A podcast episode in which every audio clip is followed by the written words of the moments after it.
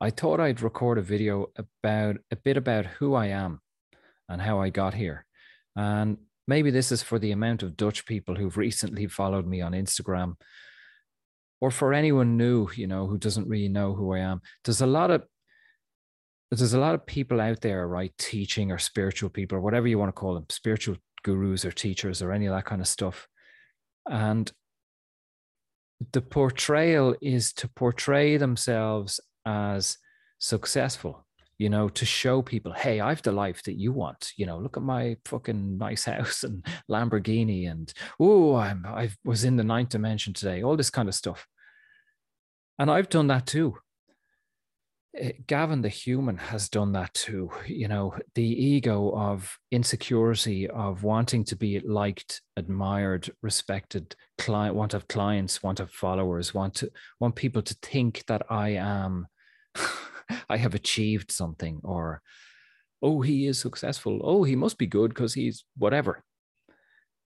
And it's it's a continuous battle at times to work away from that, to work toward, towards authenticity. That this is just, you know, I I'm on my path. I do my thing. If it resonates with you, well then follow or read another article or listen to another podcast or come to a Sunday Zoom or work with me in a six week course.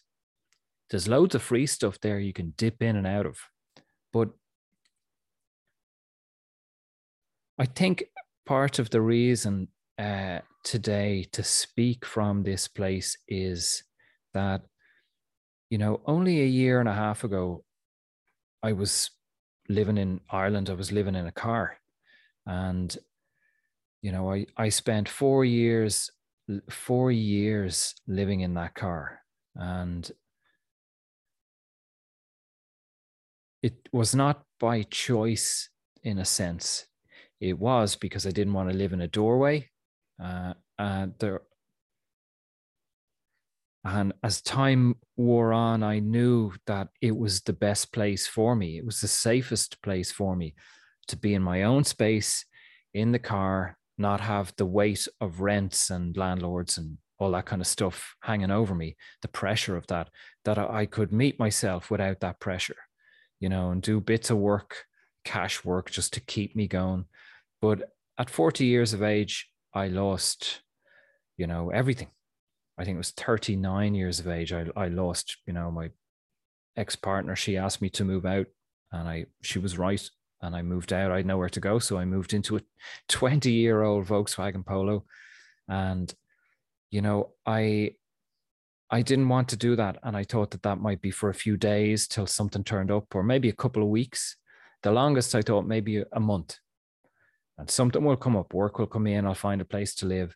But I spent four years in that car and in two cars. And because uh, I changed about halfway through. But it was the greatest experience for me. It was it was highly necessary.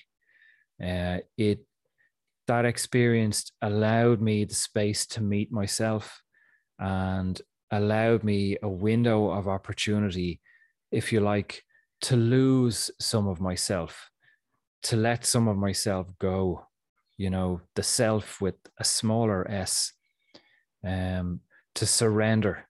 And this was not by choice. There were not intelligent moments that I thought, oh, this is what I'm going to do I went through all of this because I had no place left to go. I had no way out. Uh, I was at the end of the road. All I had left was to meet myself, you know. And for those who don't know, you know, there, there, there was a, a winding down, you know, a, a deepening into that pain and the arrival, you know, in a place uh, it was a January a few years ago. I don't remember the year, but that I had a chest infection, a sinus infection, that this kept going. This ran on for two or three weeks. I had anemia. I had no energy. I had athlete's foot across all my toes from using public showers. And I had 10 verrucas over the heels and feet of two of both my feet whole body was in bits and uh, you know, one evening I had a moment that just flashed that hit me like a lucid moment. And up until that point, I thought that, oh, this is all going to change. This is going to move on. I'm going to get a job. Like something will happen if I keep fighting. You know, I've read all these motivation people and listened to them for years. Fuck, keep going, mode, change your life, manifest. I did all that stuff. This was a lucid moment that I, for the first time, I had the realization that I might die in this car. I think I'm going to die. And very quickly that became, I'm dying. I realized my health. Holy shit, like this is, I had no money. Some days I'd, I remember I'd have 10 or 20 euros and it was like, okay, do I put diesel in the car or do I buy lunch?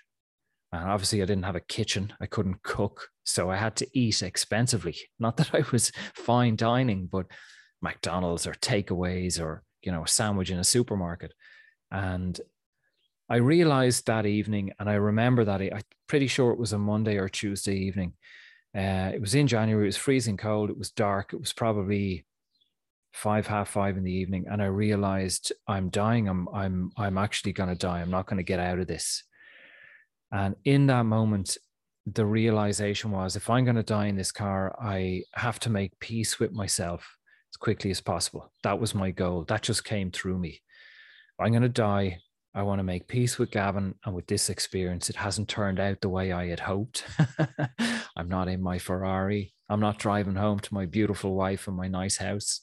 None of these dreams, you know, the whole MTV generation dreams of success didn't seem to manifest. So I instinctively put my hand on my heart and I, I would look around at like the bags of dirty clothes and sh- shopping and food and um, my sleeping bag in the bed in the back of the car and uh, just feel what I felt, you know, feel the grief and the sadness um, and whatever passed through me in those moments and and forgive myself and say I'm, I'm doing my best you know I, I've done my best I'm doing my best and found the the gratitude for the experience and for what I had. You know that I did have food, some food. I did have a roof over my head. I wasn't sleeping in a doorway. Um, I had warm clothes. I had a warm sleeping bag, and this kind of snowballed over the coming weeks. And I found treatment, and uh, I got to work. You know, my my health obviously improved, and I learned how to do things naturally to cure all those ailments, and got help obviously from others. And long story short, I continued doing that. And that work then became this course, you know, and it became the work on the Sundays. And I worked obviously with ayahuasca. I worked with a number of mes- medicines, and and I encountered great darkness, you know, unbelievable darkness and demonic stuff and satanic stuff. And I don't mean once or for moments. I mean again and again and again. And had to learn to integrate this and make peace with this and love this and to realize to realize that there is no light and darkness there just is consciousness it's the human mind and ego that uh, divides all this into duality, into the good and bad, the light and dark, the good and evil, all this stuff. Oh, I like this coffee. I don't like this coffee. Oh, I don't like that movie. Oh, I like that movie. Oh, and we're continually you know battling through the what we like and what we don't like and all of that is just the mind's perception as we roll back the mind's perception there just is an experience. Mm, there is a frequency. There is a sensation that is passing through this thing this being and to witness those sensations and everything else settles. That's the beauty of it.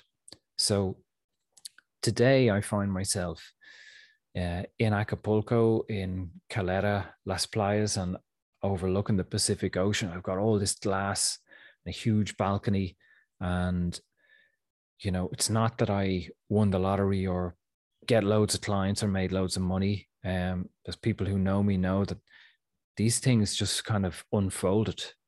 Gavin didn't generate this. I didn't manifest manifest this. These days, I don't believe in manifestation or any of that. I believe in integration uh, witnessing and bringing home the pieces that need to be brought home. And once they are brought home, our experience unfolds. My higher self or being or consciousness can generate a far more uh, fulfilling experience for me than the limitations of my human mind and ego, which thinks it knows this is what I want to do and manifest. And I want my life to look like this. There's something much greater than that. Um, so this life has unfolded, you know, and over the last couple of days, at times I remembered four years in a car, and here I am, I don't know, 18 months or something in, in Mexico. And about a year in this apartment, you know, and overlooking the sun and the sea. And I haven't done my work. It's continual. Every day is, and even this morning, I was challenged. There's more stuff to make peace with and to allow to breathe through me, allow to come home. It's not to escape. So now I see, you know, that I went through this before a lot of people went through it with COVID. So when COVID hit, I was in a pretty good place. and then I began to make money and I began to make my move out of the car, out of Ireland, here to Acapulco unintentionally. I didn't design this, I found myself here.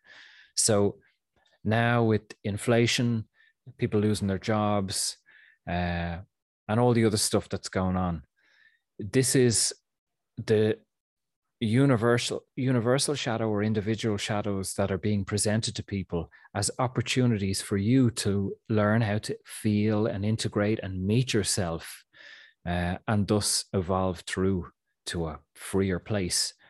So that's what my work seems to be. Um, but along that path obviously it's progressed and my own awareness uh, and understanding has progressed. And now i would see more and more that really the mind is the kernel of all problems. It is that perception is where it all begins, where it all goes wrong.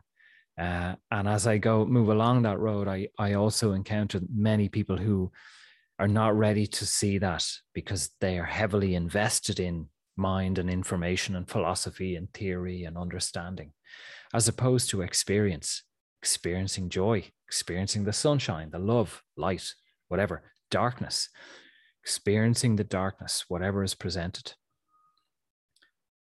So that's me in a nutshell, in a short podcast or video. And so anyone I work with is my reflection, is my shadow. You know, they're all, everyone is presenting a reflection back to me, and it's my responsibility to integrate that, bring it home, whatever is, activates me in the world. Um, so that's what I teach people. And there's lots of free resources you know posts uh, my stories are designed for people i work with or for anyone on this path. Those quotes or images to activate you to give you an opportunity to integrate another layer. Then there's obviously the sunday zooms. They're free for the first session is free to any newcomers so you can come and try them sit in. You don't even have to speak. You don't have to have your camera on. And then there's a six week course. People who really resonate with this or with me or with this frequency or energy there's there's there's more available. Anyway that's me. Thanks for listening to me. And uh, thanks for following.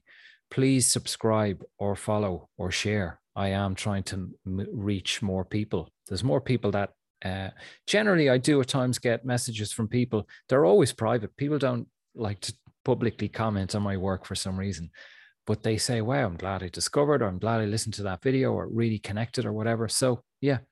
Anyway, thanks for listening. Uh, consider coming to Sunday Zoom. Don't consider anything. Follow your instinct. If your instinct says yes, bang, do it. Turn up. It doesn't need a big story or justification. Other than that, be well.